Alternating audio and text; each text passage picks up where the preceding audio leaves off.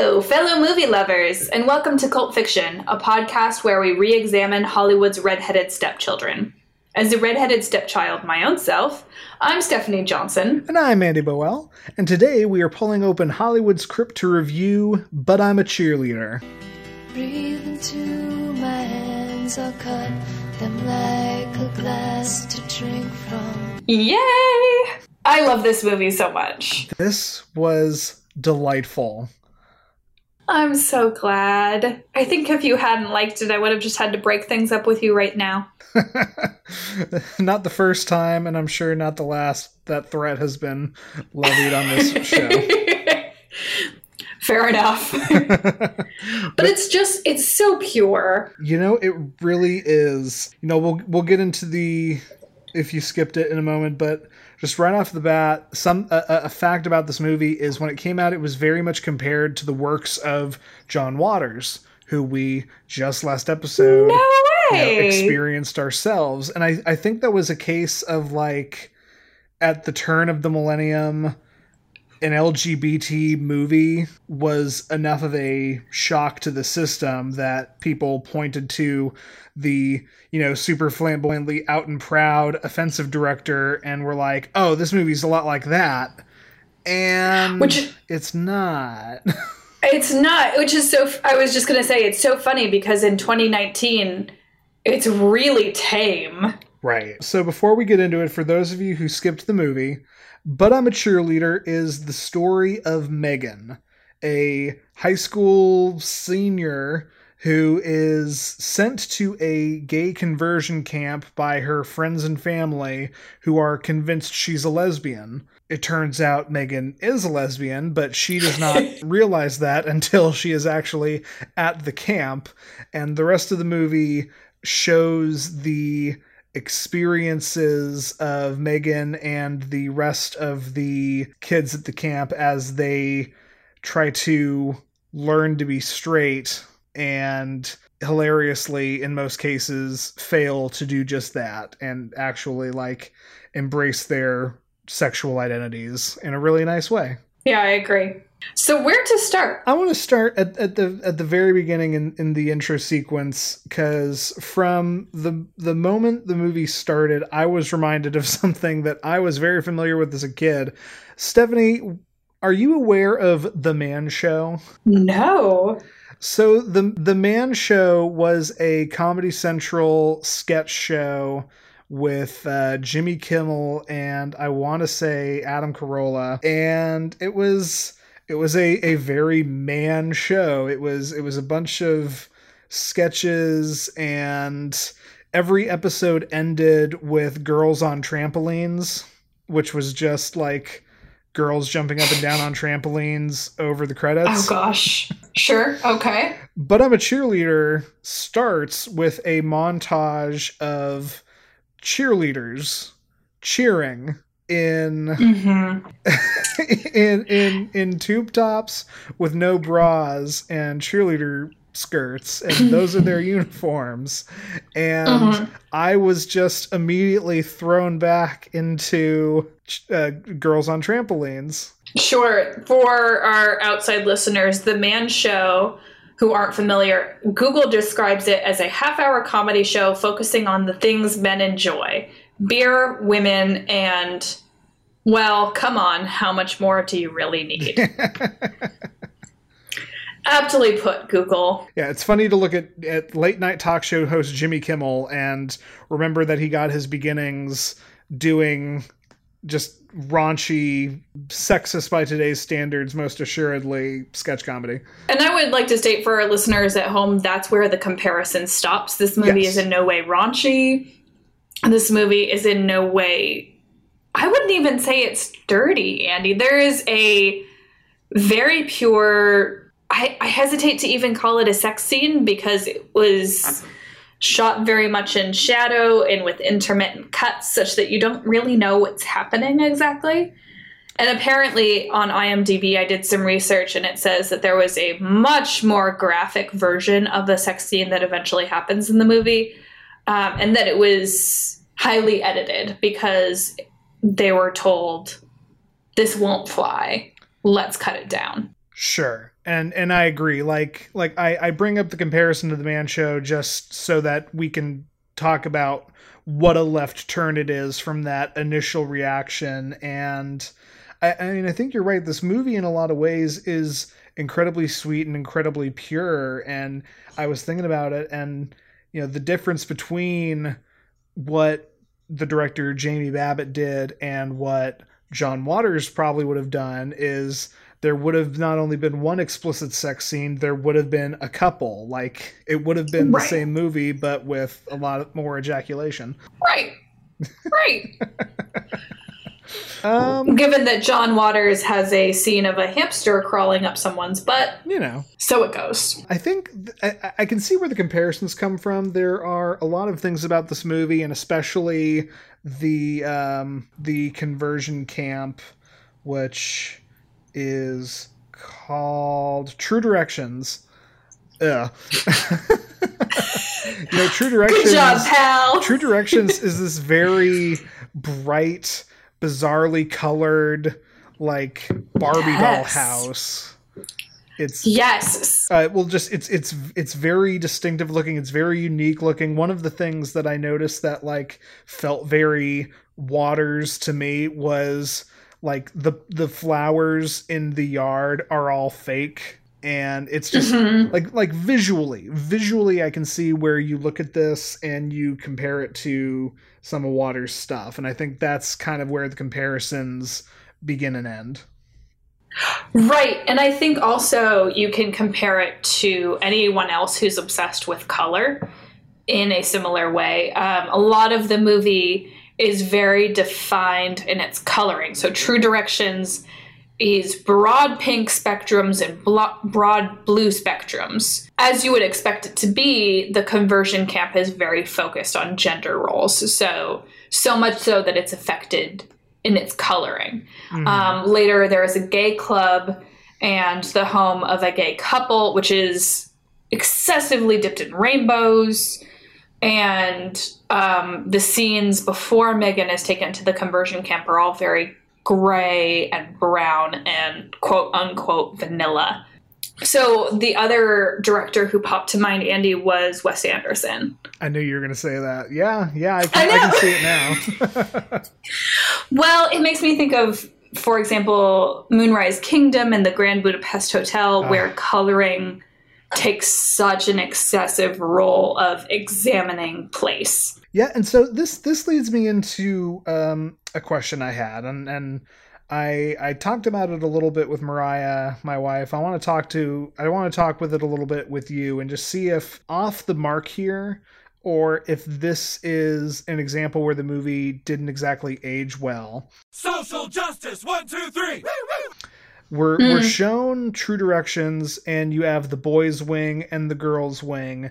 The boys' wing is, of course, very blue, and the girls' wing is super pink. And at the camp, the boys are all directed to do, you know, stereotypically masculine things like playing football and fixing a car, and and the girls are are given a, a run of home ec courses. Sure. And I'm sitting here watching it and going Okay. So hmm. what happens for a femme lipstick lesbian who is already down to wear pink and is already ah. girly and and wants to be, you know, the perfect little wife to her wife. To a woman, yeah, right. exactly. What what happens when you get a, a you know a, a butch gay man who loves football and auto body work and also, you know, the feeling of a beard on his chest. I like that you kept it G rated. I appreciate it. In keeping with the spirit of this movie. um you know, that's a really interesting point. I I thought where you were going was the whole like is it is it aging well that we slip into these gender roles so much and i was like well it's a satire so to me that makes sense but the concept of traditional gender roles within non-heterosexual relationships is interesting. I wouldn't have even thought about that. What did you and mo land on? Mariah was talking about how at the end of the day there was still the final test and you know all of the conversion stuff would still be affecting and you know obviously be a problem for this hypothetical individual but you know i just I, I came out of it thinking that in especially thinking about it in the modern age like like somebody could have passed through true directions without ever changing who they are on the inside if it so happened Sure. that they were closer to what true directions wanted them to be and and and you bring up a good Mm. point it's a satire you know. Also this movie is from 1999 and it feels very nitpicky to try and say that it doesn't do enough representation wise when it's it's 20 years old. And i mean it's not the first lgbtq movie but it's it's certainly it came out in a time when this was a different thing. And you know queer eye hadn't come out yet and it, it this movie does enough and and i think it it's done enough historically that i i can give it that slack Right. I wrote for Did This Age Well that I think this is our first movie where this is aged just fine. right And barring anything I missed because I'm not necessarily involved with the queer culture, there are some roles that are over the top, but the whole movie is over the top. So I don't really know that we can complain. Yeah, Um, I agree. Um, you know, I I literally wrote in my notes that it would be nitpicky to try and ding this movie in those ways, and and I Yeah. I am an ally, but you know, I'm I'm certainly not in in a position where I can speak to it myself. Yeah. I do love RuPaul, Yeah. As- actual RuPaul. this cast is amazing. it's so good. It's got Rufio in it, which is just the true the true true way to my heart as Rufio is my dream man. Yeah. Um surprise Michelle Williams. Yeah. So unexpected. Um in fact, when I was doing my IMDb research, I said, "Oh my gosh, Michelle Williams was in this." Okay, I had to double take. Well, yeah. And the- blink and you'll miss her. Like she's in Sure. three scenes, if that. Yeah. And also, we have the wonderful Melanie Lynskey, which, if you grew up anything like me, um, any 90s and aught race gal knows her best as Jacqueline from Ever After, which is just a, ra- a film that's raised so many women I know. So, seeing her in a role that's extremely different Sure. was fantastic. Yeah. Yeah, this is a great cast. You know, we've got obviously Natasha Leone and Clea Duvall do amazing jobs as sort of our romantic leads, but like I've seen entirely too much RuPaul's Drag Race to have taken anything RuPaul as as Mike the butch uh, men example instructor seriously. And and that's totally the point. That's that's one of the heavier moments of satire there. But i i was just delighted to see him period. Yeah. That was it was fantastic. From the moment he shows up in tiny little short shorts, I was here for it. the shortest short shorts period The sh- the tiniest little short Yeah. shorts. um i thought this was really funny and I, and this is like the last kind of waters connection uh megan's mom is played by mink stole who we just watched get uh get taken out in Cecil B. Demented. She was the the woman who was messing with the kid in the wheelchair. And she's like one of John Waters' best friends. So it was really it was it was a fun treat to be like, No wait, I know that face. Oh, that's so fun. Yeah. Man, our Hollywood crypt does such a good job in giving us connection to connection. Right. It's it's a very a very sticky web right now with lots of threads going all connecting to each other. I swear that you're like secretly fixing it somehow. The best part, my favorite thing is uh, is I promise you and I promise you our, our viewers, I am not. another another thing out of the cast, uh, Rufio Dante Basco, he's in this, and that's absolutely great. And the other guy that I immediately recognized, and this was completely jarring for me. There's there's Andre, who is one of the gay boys, and one of he, he's he's the one who like decides he's he's just too gay. He can't do it. He is he is maybe the most effeminate character in the movie. I Mm-hmm, instantly recognized him from and this is the only other thing I've ever seen him in, the World War II miniseries Band of Brothers. which is a tonal difference. What? Wow. So to see him go Oh my gosh, you're right. Yeah, yeah. To see him go from like serious, you know, real soldier to I mean, honestly, he's he's he's he's a bit of a caricature. Um, it was it was very Yeah. it, it was it, it gave me a laugh for sure. The last thing I need right now is some fruit who just proved he's straight telling my ass how sexy I am.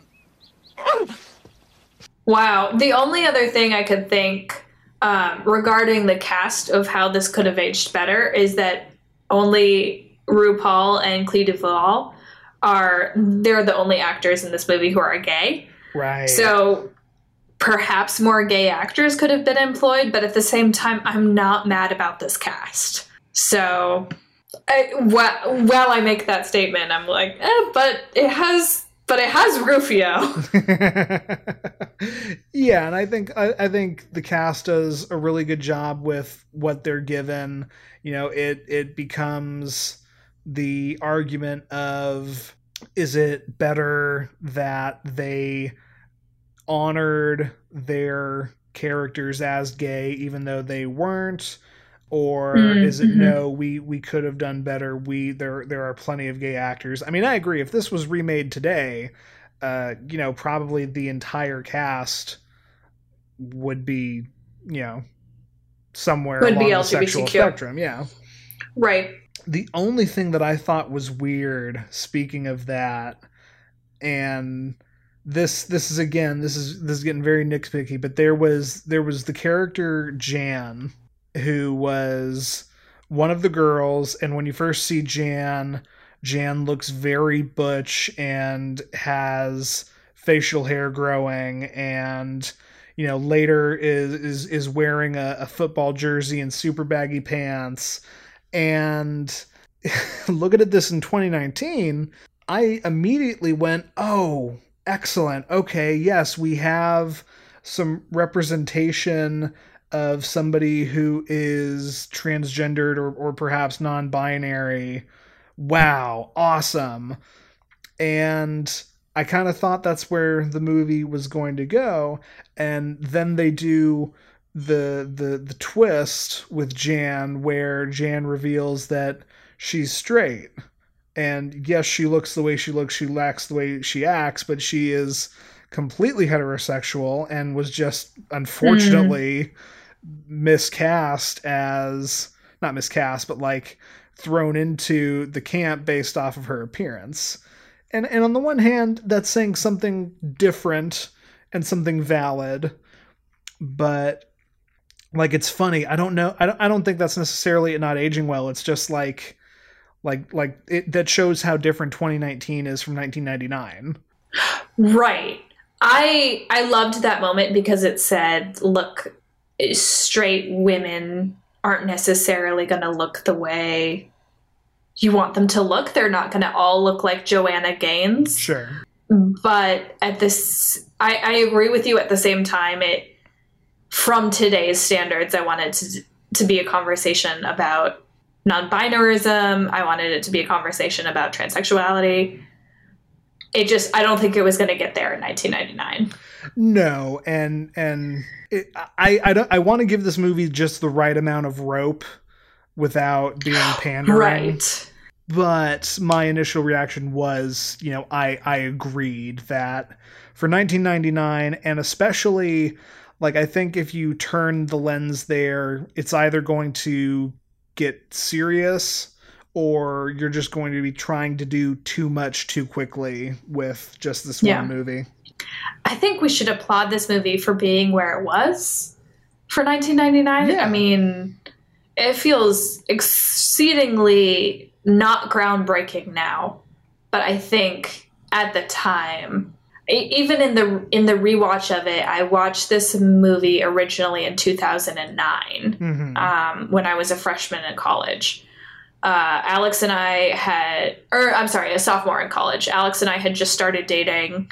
Uh, we watched it at Nick's house, and I think for the time I was really excited to see it because it felt, even then, it felt strangely groundbreaking. Um, but now there's just so much for that pantheon that right. it feels tame.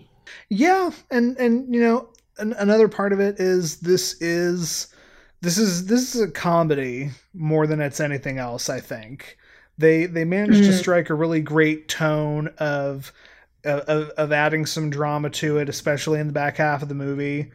And it's not like it's not a perverse comedy. It's not. It's not Right. making fun of the thing, but it is it is a it is a funny movie, um, and and that goes into it as well.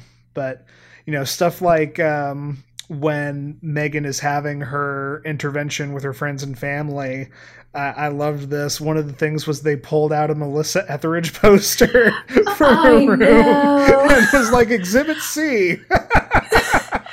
this just shows yeah and exhibit a is her very um, vanilla makeout with her boyfriend Right. where her eyes are wide open as he is fully just exploring her mouth with his tongue and she's just staring at the car ceiling like okay. Um, all right are we done? No? Okay all right.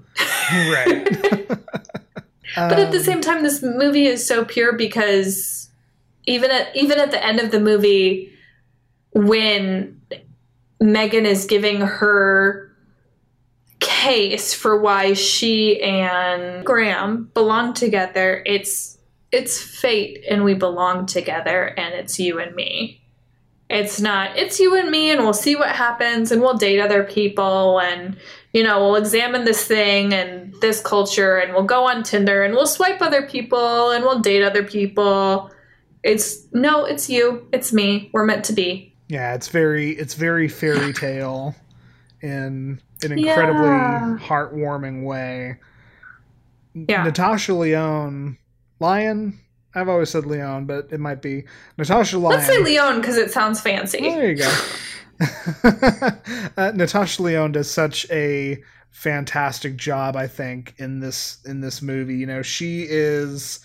I don't know if she's really ever gotten her due as an A-list actor, but she is a remarkably talented one, and you know she she is so adorable at the ending. Like I immediately texted you, freaking out um, of just her her her cheer at in, in the in the ending of the Mm. movie her her sweet i love you we belong together plea to graham to to be herself and who cares what anyone thinks it's it, it's absolutely adorable One, two, three, four. I won't take no anymore. she and clea duvall do a lot of heavy lifting in this movie i think Yeah, I agree with you. Clea Duvall's uh, character. What do you think of her from the onset? I felt like she was a very realistic trapped person, the the loner, the bitter person who is so stuck that the only thing they can do is pretend they don't care.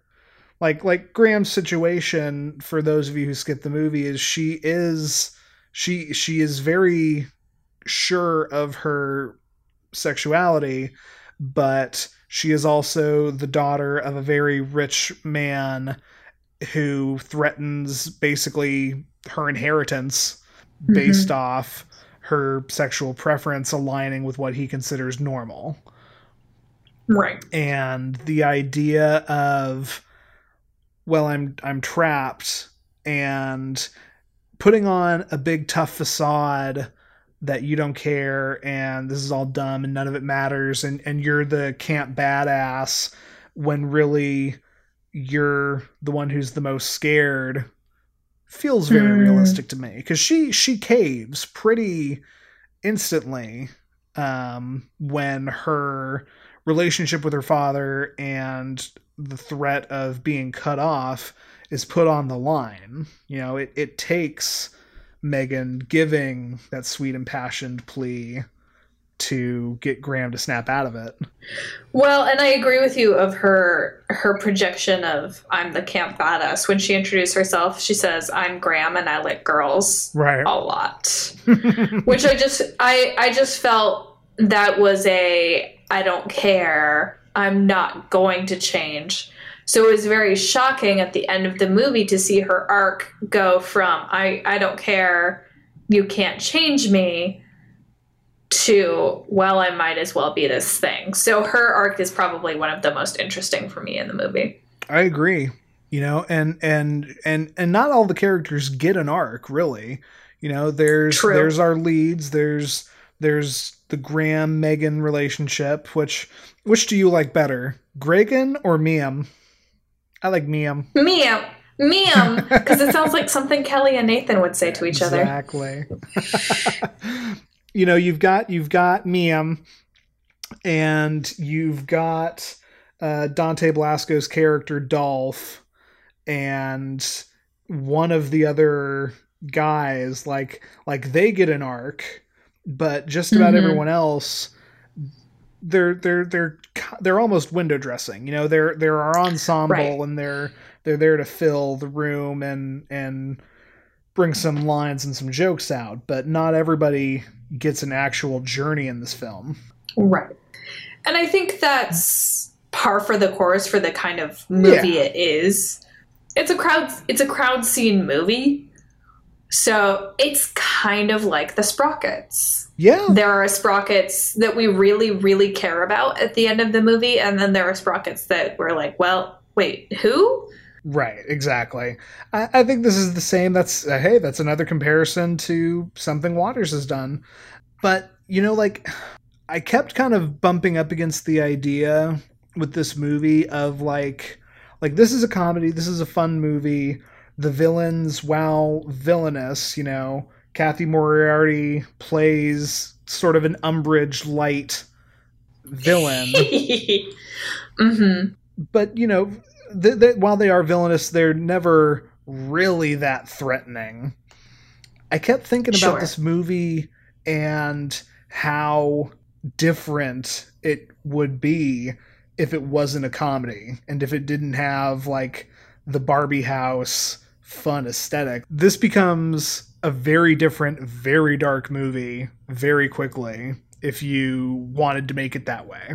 Sure, sure. And so much so to that point where I think if you you could keep the Barbie dream house, the set that looks like Wes Anderson's cousin threw up all over it, you could keep all of that if you changed the music. Sure. It would get so much darker because the other thing it reminds me of just visually is Stepford and the Stepford Ooh, Wives, yeah, okay. specifically the 2000 version Sure. uh, with Nicole Kidman, I think, and possibly Glenn Close, if I'm remembering correctly. That sounds Vamp right. for me. Sure. Let's let's say that. Hey, Hey. But if you change the music, it could get really creepy really fast. sure. Um, and I think that speaks to the tone that the directors decided to take is that they wanted it to be a tale about conversion therapy, but they didn't want it to be dark. Yeah. And it, it is there are moments where it's hard to swallow. Specifically, the end scene. Um, every one at the conversion camp is made to wear these head to toe unitards uh, with strategically placed fig leaves. It's very biblical. Right. It's very reminiscent of Adam and Eve, and they're made to simulate sex. Um, or excuse me, they're made to simulate heterosexual sex. Right. Um, and that could that could be a lot darker. It's already pretty dark, but it could be even darker if it wanted to be. No, absolutely. But because it's handled so well, it just skirts around being terrifying. Right. And I think the key there my my big takeaway, we've got the character Rock who is Mrs. Brown's very gay son and it, it kind of speaks to her her relative harmlessness that like he's the groundskeeper of the conversion care therapy camp. He is extremely gay and his mom just kind of like slaps his hand and tells him not to be and then he he goes off and he shakes his ass with a chainsaw. he is a, a strategically placed chainsaw. Right. He is a figure of comedy, but only because he's gay. If that character is straight, and then you get Yeah. the final test scene where uh, Rock and Clea Duvall have the simulated sex, and he's a straight man, that becomes so It's a lot more horrifying. terrifying. Yeah, absolutely. Yeah. Oh, wow. What a journey. Yeah. Now lean in and kiss her. Nice, Rob. I think Jamie Babbit did a really good job with this movie. Yeah. And and Oh, skirting yeah. the line between up lighthearted tone but then, you know, making it serious in moments. There's there's the the scene at the cocksuckers bar that Which is two, in the name of the bar, it's two words. right.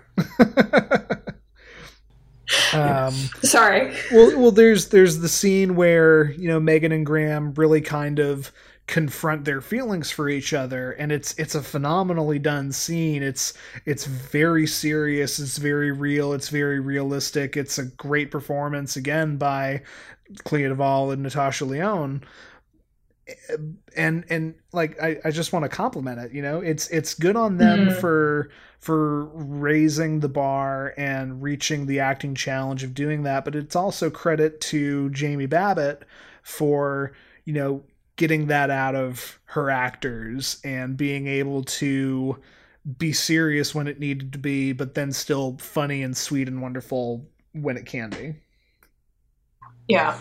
I agree. yeah. Um, so I do want to.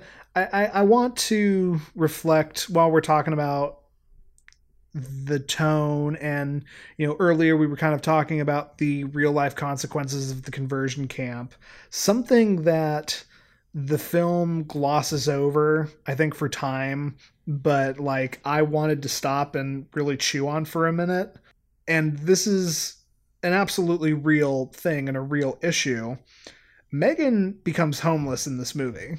Like the scene after Megan and Graham are caught, the the morning after, you know, they had sex, Megan falls on the sword and and takes the bullet for Graham and is kicked out of the camp and told her parents want nothing to do with her. Mm-hmm. And homelessness in queer youth is an actual problem. And it, it is a very serious problem. It is I, I i don't know if epidemic is the appropriate word or not just because i don't know the figures. But for context here in orlando at least there is a institution called the zebra house and the entire point of the zebra house is to provide a safe space and a roof over the head of queer youth who have been who have nowhere else to go Right. and i i would have liked to have had that be more of a conflict because it's like Mm. whoa what Yeah. I think it would have it would have become a different film at that point. Is the only is the only tricky part. sure I do love the scenes of Natasha Lyonne living in Larry and whew, Lloyd and Larry's house. Um, specifically because I think that's the first time I think it's important because it's the first time that Megan really gets to see a successful gay relationship. She gets to see them work through arguments. Um, she gets to see how how how that relationship works because the only kind of adult relationship she's had modeled for her are straight ones. Right. Oh, and you know, you bring up a really good point. Like, the film kind of very softly puts out the idea that Megan's family, in and of itself, is somewhat dysfunctional. You know, they Mm. they make it a point of comedy as oh well, one of the reasons Megan is gay is because her mom like uses the remote control or, or something um, something overbearing, something unladylike, and Oh, she she takes a job when Megan's father couldn't find work. I think that's right. Yeah.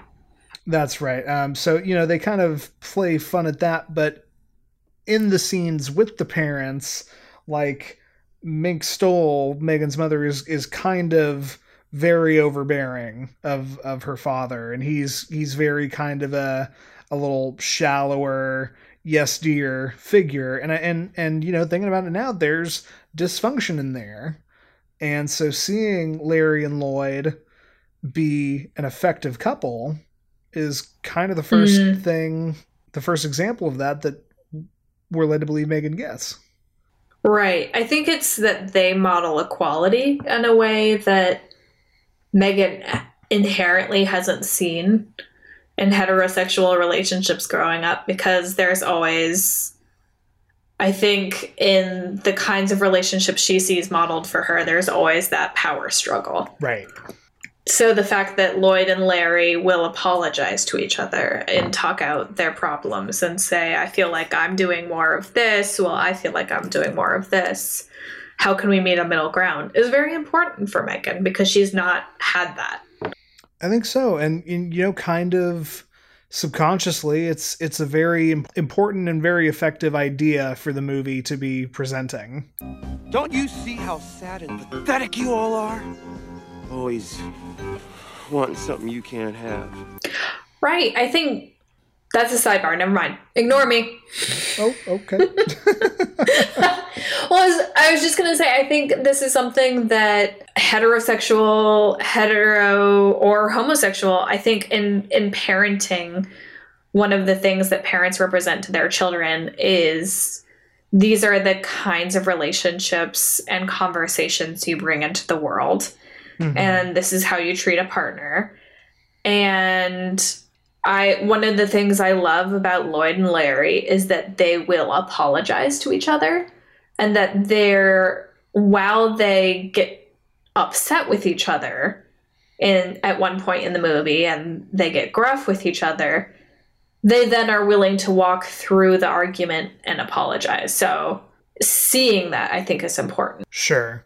Their their entire Does that make sense? No, I think it makes complete sense. It's it's funny. There's almost a if you associate toxic masculinity with dysfunction, there's almost a trend of well, toxic dysfunction and it's Hmm. not that it's not that Lloyd and Larry being the gay couple avoided that because they're a gay couple. They avoided that because they communicated with each other and you know are able to put their relationship above their inner conflict or or pride or or what have you. Which I think is important because they're acting as in loco parentis for all of these children who don't have anywhere else to go. Right, and I love that aspect. No, I think I think it's a, Hmm. it's it's it. You know that is kind of a very important aspect of the movie that's really not drawn on at all. It it, it more serves the plot more than anything else that Megan is adopted into the house and yes sees there is definitely a better way there is a better answer Mhm. for our queer youth than sending them to conversion camp but you know it's also it keeps her close to when graham back at the end and you know so it, it it it solves the earlier issue of her um, sudden and immediate homelessness Right. but no they're great i, I love i love the idea of a gay couple sneaking out kids to go to the gay bar because Yeah. f- screw you and your conversion care therapy camp you insane old hag and just doing it out of spite like giving these kids Right. an out And in in a similar John Waters comparison, it seems very anarchist, or they're Yeah. presented as very anarchist. That they're they organize all of the kids at their house to protest, and Right. they pick the kids up from True Direction, and they say, "We want you to see another option for you." It's not an easy option, but we want you to see it. Yeah, I agree. I I I like a lot of what this movie does. It's it, it's I liked this movie. It is a a very sweet movie. I think depending on when you see it and the state you're in internally when you see it, it, it could be a very important movie. Do you have any stray observations before we hit our final segments? It's funny. We uh we kind of said this isn't very this isn't a very Waters film. Why are you comparing it that? And then several times we have said, well, this was kind of Watersy. No, this was kind of Watersy. The the scene where Megan comes to grips with the fact that she's gay and is left a laughing, drooling, kind of catatonic mess. And the whole like swirling of the camera and kaleidoscope effect and everything. Like that was Oh, it's totally Waters. that was the most Waters part of the movie for me. so right where they zoom into her eyeballs and then zoom back out. right, exactly. Yeah. so uh, he does seem to have his fingerprints all over this. As far as I can tell, he did not actually have anything to do with this movie. Um, but I think it's amusing that if I mean if nothing else, I, I guess Jamie Babbit was paying several different directorial homages to him.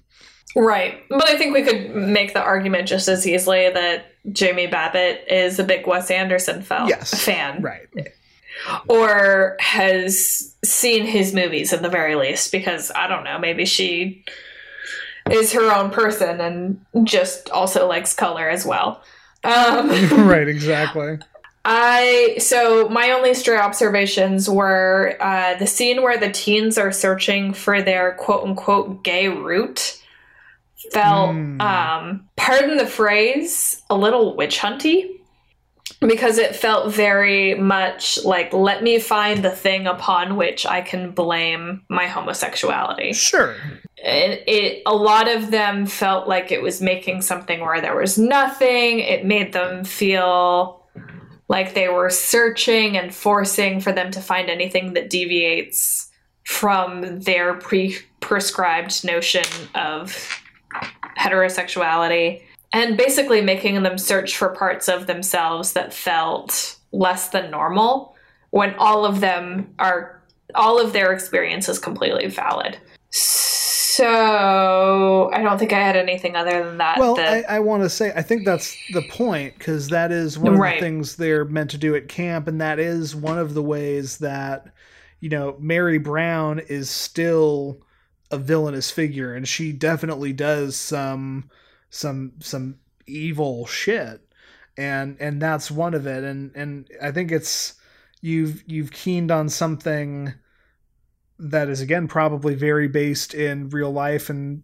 upon closer examination becomes really screwed up because yeah why are you going to it's it's it's um it's archaic to say that there's any one thing in your life that would make you gay period but then to force all this self examination and self like mental panic is not okay to say the very least I Think it might be a great idea for Megan to be reminded of your root, Graham. My mother got married in pants. Yeah.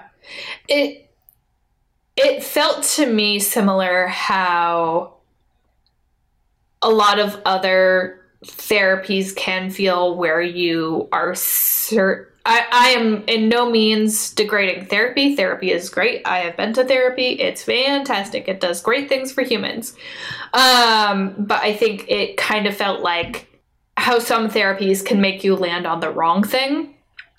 Okay. So, Stephanie, would you say this is cult? Oh yeah. Yeah, I agree. No, no easy, easy contest, no question. Yeah. I think between between the subject matter, between the fact that this is foundational for so many people. Um, I know a lot of gay, lesbian, bisexual, transgendered people for whom this was their first experience seeing themselves echoed in film. Sure. Um, which representation is important. If you love this movie, this is a movie you kind of tend to come back to again and again. It's got a very sturdy following, is what I'm trying to say. Absolutely. And I, I would be very interested to hear from any listeners who have an opinion because I was kind of putting out the notion that this was foundational and while not totally groundbreaking was at least somewhat groundbreaking and, and was sort of one of the first uh, movies through the floodgates and i say that because it feels that way to me if there Yeah. is an abundance of queer cinema from the 70s 80s 90s it's not necessarily coming to mind so i, I would be we haven't really ever done this but I, I would be interested to hear from anyone who can speak to that or have an opinion on whether we're totally off the mark on but i'm a cheerleader's place in the lgbt film canon and if we're maybe Yeah. Putting too much importance on it or i mean I've, i could th- i think you could make the argument that we're still in 2019 not as far along as we should be so maybe we're not underselling the importance of it. Let us know. Sure and also let us know if we are wrong that this wasn't that this is not the first movie that you saw. Please let us know what movie was the first movie that you saw that you really felt showed your experience as an Sure. lbgt teen and we'd love to maybe watch that one too and say oh wow this is a movie we've maybe never heard of and it's probably heck a cult Yeah, absolutely. It, it might be on the list. um, so this this was a comedy, and I think this is easier for comedies. But did you have a favorite quote? Oh my gosh, yes. Um, I, hold on. I'm gonna sound like a man real quick. Larry Bear is sorry too. Thank you for warning me. I, I would have been confused as to what stranger in the room had had taken the microphone. Yes, my high soprano voice doesn't sound doesn't sound manly very often, but yeah, the I I'm sure that our listeners are not at all surprised by my previous extolling of it, but I loved the scene where Larry and Lloyd got into a bit of an altercation and had to uh, traverse that and had to understand like how to navigate that. But I love that they so quickly delved into apologizing and saying this is where I'm coming from, but then also a really baritone to bass level man saying Larry Bear is sorry Yeah, is just the sweetest thing. So absolutely. um, mine was there's a line where Mary is in session with some of the uh, counselors, and I think it's Andre says that I don't remember what he says, but but her response to him is, "We don't use profanity or double negatives here." and that's just such a lawful good Umbridge like like i'm, I'm making a jack off motion kind of line it got a it got a laugh out of me for sure fantastic. yeah Who uh who would you award your Oscar to, Andy? so funny that I, I i love that you love larry and lloyd i think they're great character actors and there was just something about larry that i couldn't quite place until i i looked at his imdb to figure out where i know this guy And my Oscar for But I'm a Cheerleader is it has the best surprise cameo because Larry, who is played by Richard Moll, is the voice of Two Face from Batman the Animated Series. The law! Here's the only law the law of averages, the great equalizer. That's our Batman. That's our Batman. That is the That's the Batman, we all grew up with. Yes. uh, yeah, so it turns out Richard Moll is like a pretty well-known voice actor. Like if if Alex did not know that and picked up on it, I'm sure he's going to get a kick out of it now. But he is the voice of Harvey Dent and Two-Face from the Batman animated series cartoon, and I love that. That is such a Oh my god. that is such a out of nowhere connection, and it gives me great joy. Oh, that's delightful. oh, that's wonderful. Thank you so much for that. Yeah. He was also the bailiff on the NBC sitcom Night Court. Oh, interesting. Okay, there you go. Um, I only say that because I'm a big 30 Rock fan, and there is a 30 Ah. Rock scene where they reenact Night Court. Anyway, you can completely cut that. It is not at all relevant. No, I'm not. You, like you, you have to own your Thirty Rock fandom. But I love 30 Rock so much. also, you're not alone. I love it too. I love it so much that last year, last time leap year was a thing, a friend of mine and I were like, well, we have to do something different for leap year. and I verily, very nearly got an impromptu tattoo. Mm. I did not because I have a terrifying fear of needles. My Oscar for this movie is that But I'm a Cheerleader features the cleanest ever club. Yeah. Gay club, straight club, I don't care. It is the cleanest club I've ever seen represented in cinema. Yeah, with the amount of like tidying up that is to be done and scrubbing, it, it better be. yeah, yeah, it's just, it's pristine. There is no I I don't know. There's no ashtrays sitting out. There's no broken beer bottles on the dance floor. It is a very clean club. So I I didn't know this until literally right before we sat down to record. I was I was kind of combing through but I'm a cheerleader's Wikipedia article. Would you like to hear something fascinating in regards to the clean club? Of course I do. Um, this is not confirmed by Jamie Babbit or anyone else, but a lot of people took the Clean Club and the idea that uh, Mary Brown had such an OCD compulsion to keep everything clean was a metaphor, or not a metaphor, but was pointing to the AIDS crisis oh. and she wanted everything so clean so that no one would catch the bug. Oh. And I, I feel bad now for breaking your heart.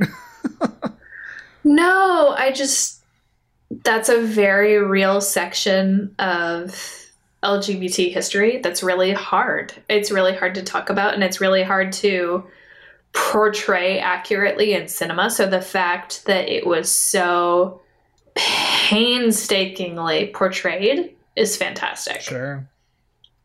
Because sure, yeah, the 90s was we were just getting out of the AIDS crisis.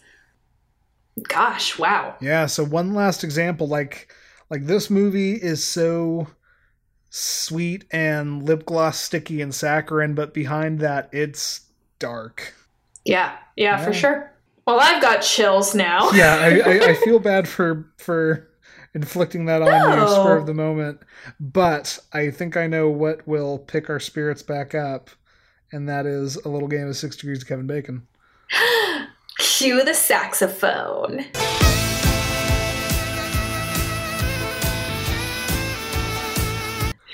Andy, would you like to go first? Yeah, I'll go ahead and go first. Um, I decided to go through Natasha Lyonne and Sure. tried to think of anything through American Pie and couldn't really get anywhere. And then I remembered she was in Blade Trinity, which is the worst of the Blade movies, um, with Ryan Reynolds being Deadpool well before he was ever Deadpool. And Ryan Reynolds was in R.I.P.D. with Kevin Bacon. So two. Oh, nice. Yeah. How about you? Well, so I've got Alex. yeah, you've got. You, I've got hard mode because I don't have an Alex. I am my own Alex. I I I feel like I have cheat mode where I have a live-in walking encyclopedia. Hi, honey. Um, and he purpose he purposefully came up with this one at the end of watching this movie. He just turned to me and he said, "Well, Mary, who's Cathy Moriarty, is in Digging to China with Kevin Bacon." And I was just like, "Well, thank you. I love you." You know, I was going to ask you, like, so did he just kind of tilt his head to the side and and point his eyes upwards and then spout that out like a computer? And yes, yes, it sounds like he did. Yes, and that and then a piece of paper came out of his mouth because he's actually a computer. Uh, well, I have not been keeping track, but I think this puts you back ahead. I hope somebody is. I'd be honored if somebody was, but Oh, We'll if you're keeping track, please let us know on our Twitter. yeah, there you go. at Cult Fiction Cast. um, I would like to say that I can't, even if I am ahead, I can't take credit for it. Um, Alex should take credit for it. Well, I'll I'll take on the both of you. That that is my my burden to bear. My so basically, it's me versus both my podcast partners. Yeah. Shout out to LHR. All right. I'll take it. Um, so this movie was delightful. it was lovely. It was. Let's see if the next one will be. God, I hope it's not Anaconda. So, I'm gonna just start saying that at the end of every one, and then the one day we actually get Anaconda. oh, it's gonna be so great when you jinx yourself. Um, you still have a 316th of a shot, Sweet. Good which odds. is to say you have 315 the chances that it's not Anaconda. The odds are in your favor. Um, but let's see what Hollywood's Crypt has in store for us. do do do do do do. And it is number 28. And number 28 on our randomized list is a 2009 film by Gaspar Noé called Enter the Void. Do you know anything about this movie? Because I know nothing. So, in high school, I had an affinity for going on the internet and like looking up lists of eclectic movies and and and weird movies. And this um this movie is on a couple of those lists. This is a fascinating movie in that it is about death. It is shot entirely in first person and the plot of the movie is based around sort of the soul leaving the body and what it sees. sure. Okay. Um, this is called on Enter the Void's Wikipedia a psychedelic melodrama, and I'm I'm very excited. This is this is going to be a weird one. I'm here for weird. But I, I I have high hopes that it's going to be a very interesting one. That was my one interesting of the podcast, I think. Bravo. Well, that's all for this episode of Cult Fiction. If you want to keep up, you can follow us on Twitter at Cult Fiction Cast. You can also follow, rate, and review us on iTunes or wherever you get your podcasts. We'll close the crypt for now. but join us next time when we have an out of body experience with 2009's Enter the Void. For Stephanie Johnson, I've been Andy Boel.